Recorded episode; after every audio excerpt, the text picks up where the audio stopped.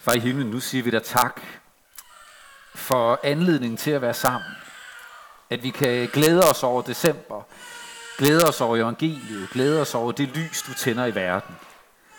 Hjælp os til at lade det fylde os, og at det får lov at overskygge alt, hvad der ellers kunne tage vores opmærksomhed. Amen. Så skal vi lige se, om vi kan få hul igennem herop.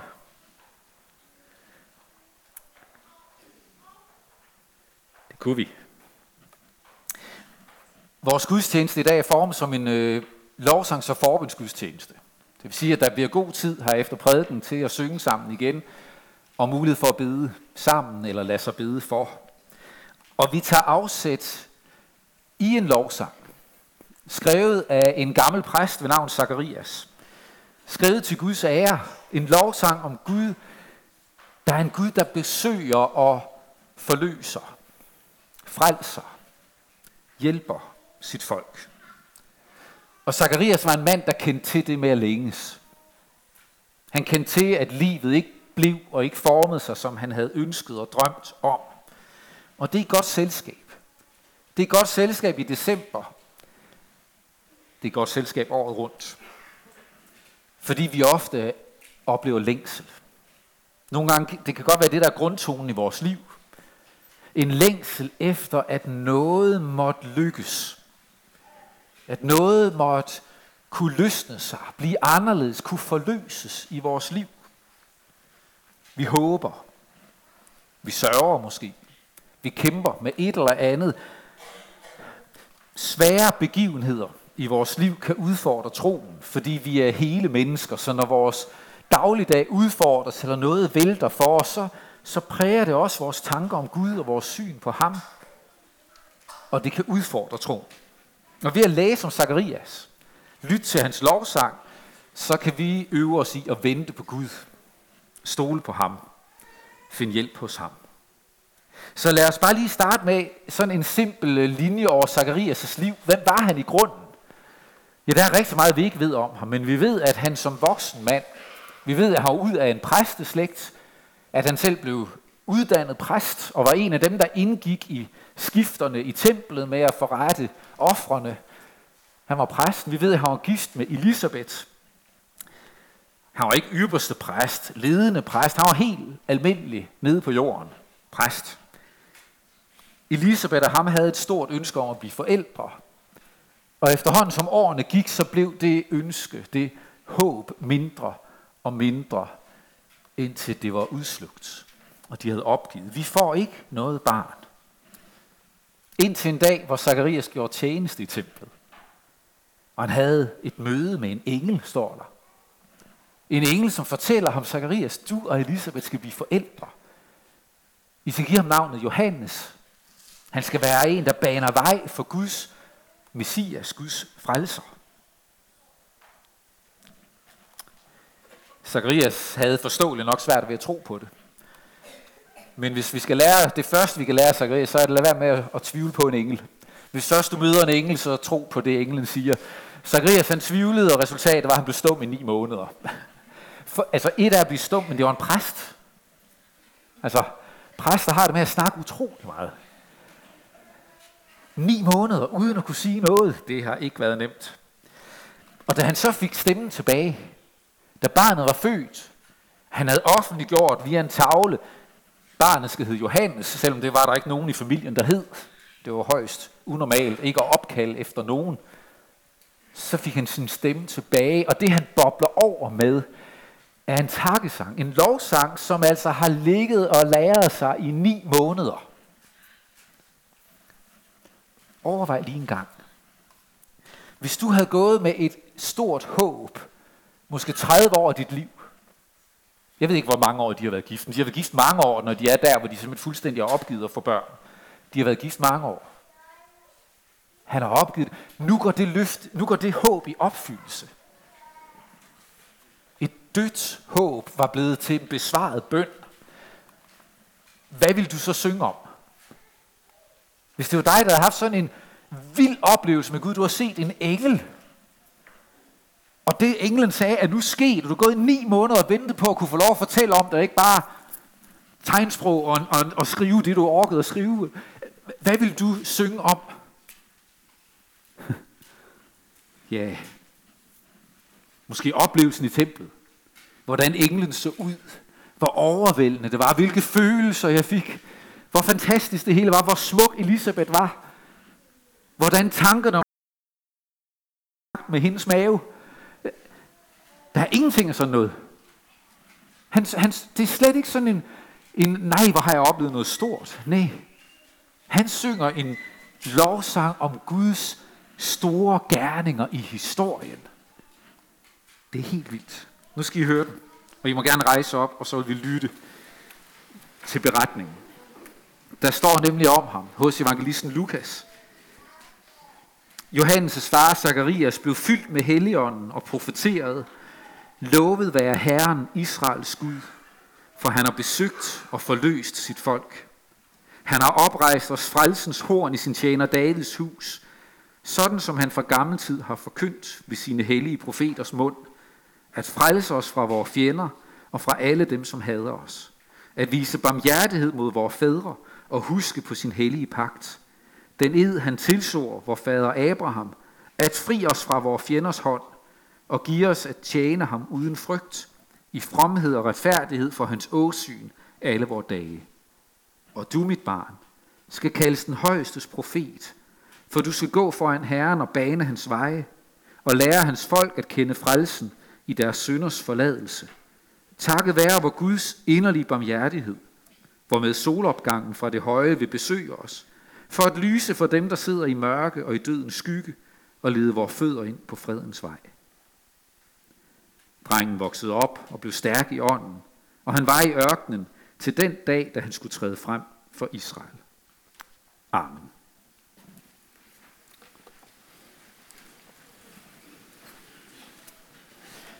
Jo, jo, man mærker nok glæden, begejstringen, lige i et, et par sætninger undervejs. Og du, mit barn, der ligger al stoltheden begravet i de der, og du, mit barn, der ligger det. Men ellers, så synger han en anderledes sang. En lovsang, hvor hans livslinje, hvor vigtig han end synes, den er, han har kun det ene liv jo, bliver sat ind i et større perspektiv. Ind i Guds historie.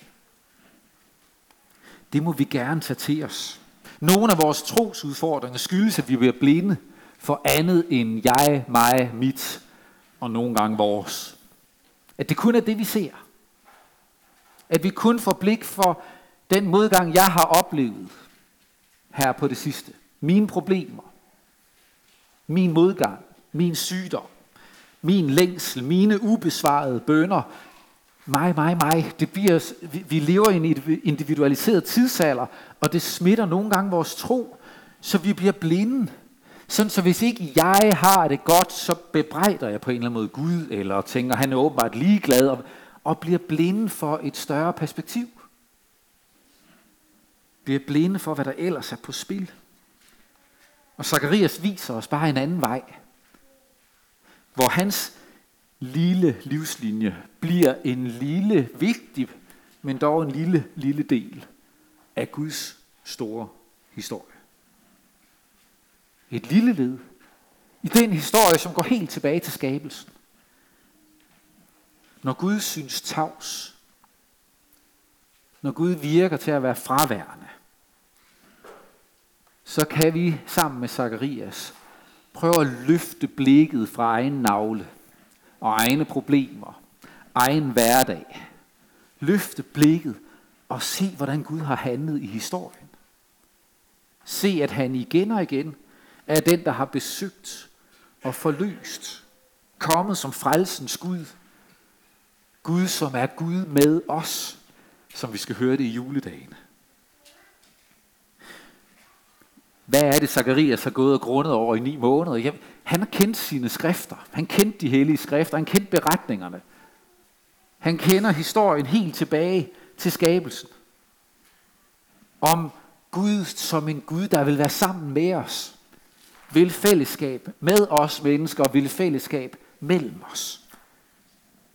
En Gud, som ville, at menneskene skulle blive mange, blive mangfoldige, opfylde jorden. En Gud, som kom på besøg hos Adam og Eva hver dag ved aftenstid og gik tur i haven med dem. Han kom og besøgte dem.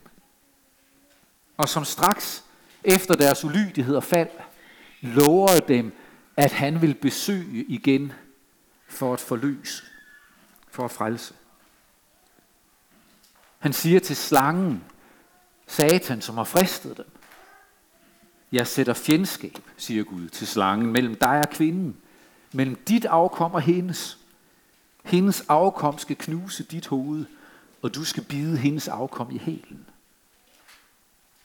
Altså, en af Evas efterkommere, et menneskebarn, skal tage kampen op mod Satan selv, skal blive bidt af døden, smage døden, men dog besejre og overvinde det onde. Gud vil give en forløser, en frelser. Hele Israels historie er beretningen om, hvordan Gud sætter den plan i værk. Hvordan han udvælger sig et folk og mod alle odds gennemfører sin plan. Historien om Israels folk begynder ved den første stamfar, Abraham. Abraham, som bliver nævnt i lovsangen. Gud husker på sin hellige pagt, den ed, han tilsvor vor fader Abraham. Og læg så mærke til, hvor fantastisk Zacharias han opsummerer Guds løfter. Hvad er det, Gud vil? Jo, han vil fri os fra vores fjenders hånd og give os at tjene ham uden frygt. Lige siden syndefaldet har vi frygtet Gud. Med god grund. Fordi der blev afstand mellem Gud og os. En uoverstigelig afstand mellem hans hellighed og vores syndighed. Hans renhed og vores urenhed. En uoverstigelig kløft. Noget vores natur ikke kunne overvinde i sig selv. Vi mærker afstanden, og løftet af Gud vil forløse, så vi kan få lov at tjene og leve uden frygt. Forestil dig det. Et liv uden frygt. Og særligt uden frygt for Gud. Det er Guds forløsning. Men ikke uden hindringer. Hindringer allerede med Abraham. Zacharias, han kendte skrifterne. Kendte forfædrene, patriarkernes historie, og han vidste, hvordan han og Elisabeth var i meget fornemt selskab i det ikke at kunne få et barn, før Gud gjorde noget mirakuløst, noget fantastisk. De var i fornemt selskab allerede med den første stamfar, den første patriark, Abraham og Sara, som først meget sent i livet fik et barn. De længtes. Og kender du bibelhistorien, ved du også, at de prøvede at hjælpe Gud lidt på vej og sige, vi kan nok lige få arrangeret et barn, som kan kaldes for vores. Og så gik de veje, at Gud ikke havde tænkt sig. Det må du selv læse om. De kæmpede med at forstå, hvorfor det ikke skete, for Gud havde givet Abraham et løfte. Det var ikke fordi, de sagde, alle, det er en menneske ret at få børn. Det var ikke det, de sagde. De sagde bare, Gud, du har givet os et løfte. Hvor bliver det løftes indfrielse af? Gud havde jo sagt, jeg vil gøre dig til et stort folk og velsigne dig. Jeg vil gøre dit navn stort, og du skal være en velsignelse. I dig skal alle jordens slægter velsignes.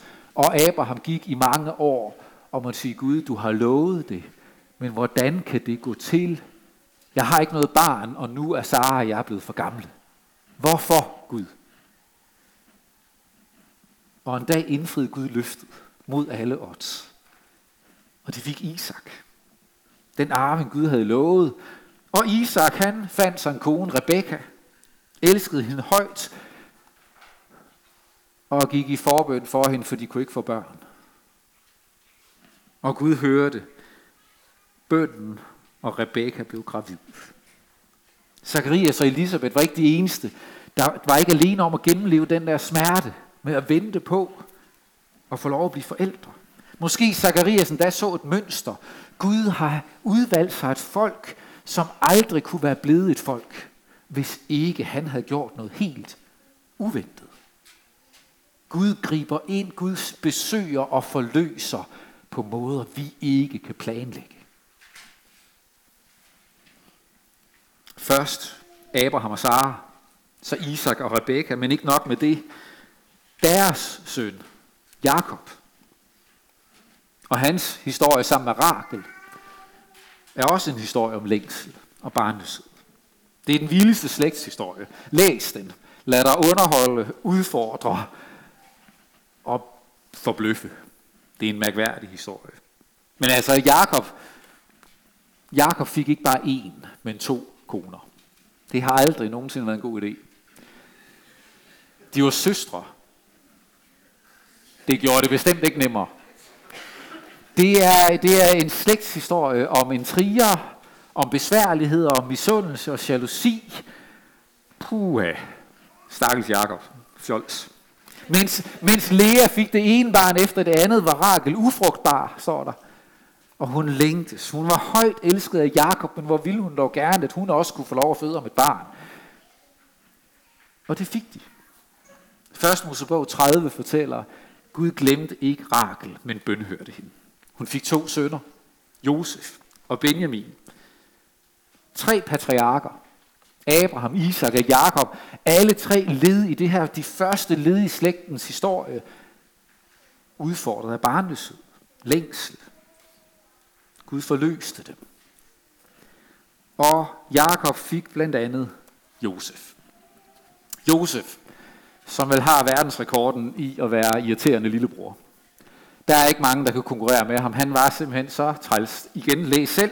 Han fik provokeret sine halvbrødre, altså Lea og Jakobs sønner, så meget, at de endte med at fingere, at han var blevet et af et rovdyr, mens de i virkeligheden havde solgt ham som slave til Ægypten. Har du familiemæssige udfordringer? Med mindre du er blevet solgt som slave, så kunne det være værre. Bare sagt. Nå. Men altså, via en lang række begivenheder, så ender det jo med, at først sælger de Josef som slave, og så går der lang tid, og så ender det med, at hele folket er slaver i Ægypten. Der bliver igen brug for, at Gud forløser, besøger og forløser sit folk, og det gør han med Moses som redskab. I kan godt høre, at vi er på vej gennem sådan en tour de force, gennem nogle af de vigtige begivenheder i det gamle testamente, og vi tager ikke dem alle, men bær over med mig. Zacharias gik i ni måneder og bryggede på det her. Vi har cirka 20 minutter. Jeg tror, det går. Til Moses sagde han, jeg har set mit folks lidelse og hørt deres klageskrig. Jeg er kommet for at redde dem. Jeg kommer på besøg. Jeg forløser. Jeg frelser. Og Moses bliver det redskab, der fører dem ud af ørkenen, mod det forjættede land. På ny har Gud grebet ind.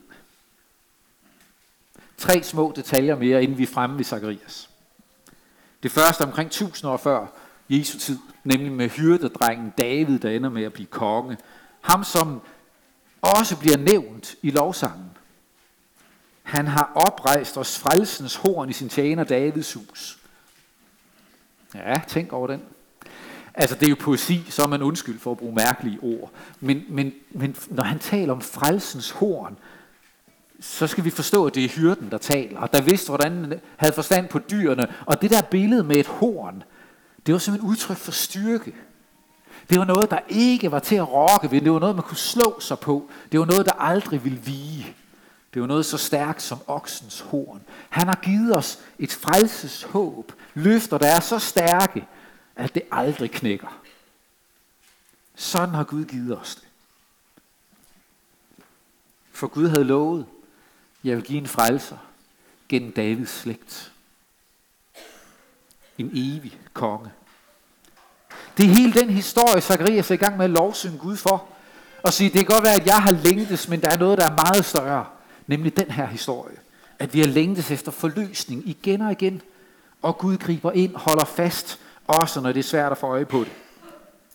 Når de får vild i deres religiøsitet og forlod Guds veje, og endte med at miste landet, som for eksempel i det 6. århundrede før Kristus, hvor først Assyrernes rige og så Babylonernes rige overfalder Israel og deporterer store, store dele af folket.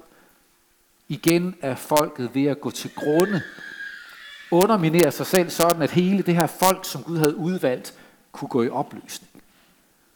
Og Gud griber ind. I sommer havde vi en gennemgang i Nehemias bog om hjemkomsten fra Babylon. Genopbygningen af bymuren og templet. Gud griber ind.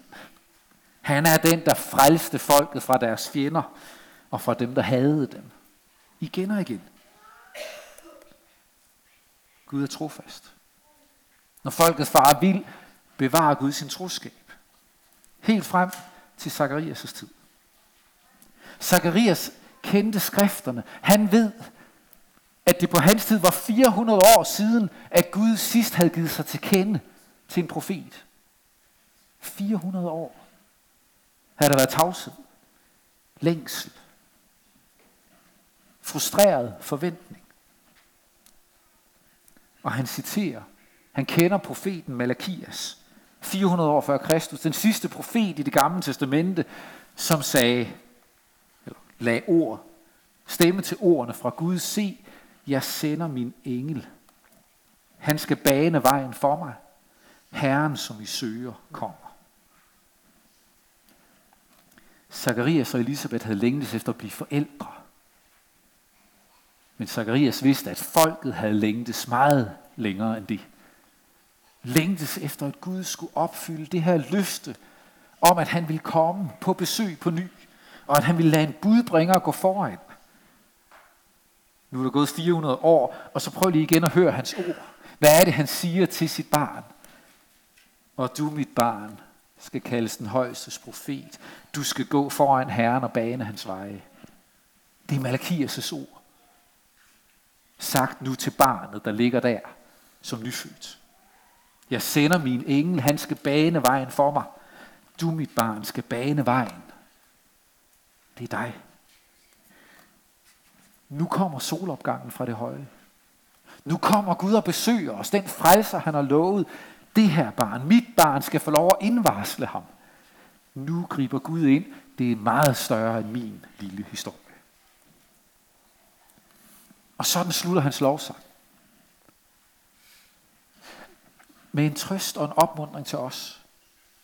At når vi er ved at drukne i egne sorger, udfordringer, længsler, ubesvarede bønder, så stiller, så stiller sammen med Zakarias. Kig på den lange tidslinje, den lange historie, sig Gud, der var lange faser, hvor de ventede. Det er ikke altid, vi kan gennemskue, hvorfor vi venter. Men Gud var trofast. På ny, på ny, på ny.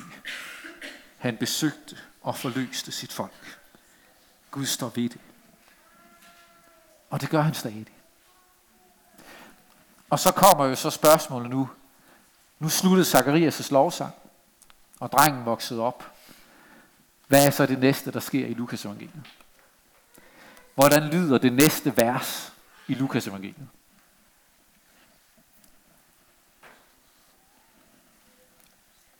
Bare sig det højere. Præcis. Og det skete i de dage. Zacharias har brugt den her lovsang på at sige, Gud er den, der holder sit ord. Gud er den, der besøger og forløser sit folk. Nu har han sendt budbringeren, min søn. Nu sker det. Og det skete i de dage. For Gud holdt ord. Og lige meget hvad det er, der kvæler din glæde det her år i december. Lige meget hvad det er, du slås med så lad din egen tidslinje blive trukket ind som led af den her tidslinje. Og vid, at Gud er den, der stadig holder sit ord. Også i dag. Så vi må få lov at tjene ham uden frygt. I al evighed. Sammen med ham. Amen. Lad os bede. Almægtige Gud, himmelske Far, Tak, at du er den, som holder ord. At du står ved din trofasthed. Også når vores udfordringer og de kampe, som livet har med sig i denne her verden, når de kampe vil overskygge det, eller lukke vores øjne for din storhed, så tænd dit lys på ny for os, så vi ser dig og lovpriser den store historie i tillid til, at den fører du stadig igennem. Og du inddrager os i den. Hjælp os til at høre det, til at tro det, og leve med det, så vi må få lov at leve sammen med dig og hinanden uden frygt. Det er vores bøn. Velsign og bevar os gennem denne her juletid, Vi beder om din beskyttelse over vort land, vores samfund og den pandemi, som herrer vores verden. Gud, midt i alt, al den elendighed, det forårsager, så lad dit lys få lov at skinne des klare midt i det mørke, som kan synes så intenst. Giv trøst og styrke til alle, som kæmper med svære tanker, de som er overmandet af ulykke, de som kæmper i familien, de som lider under sorg og savn, eller anfægtelser i troen på dig. Herre, bær dem, tænd dit lys, kom og besøg os på ny. Det beder vi om i dit eget navn. Amen.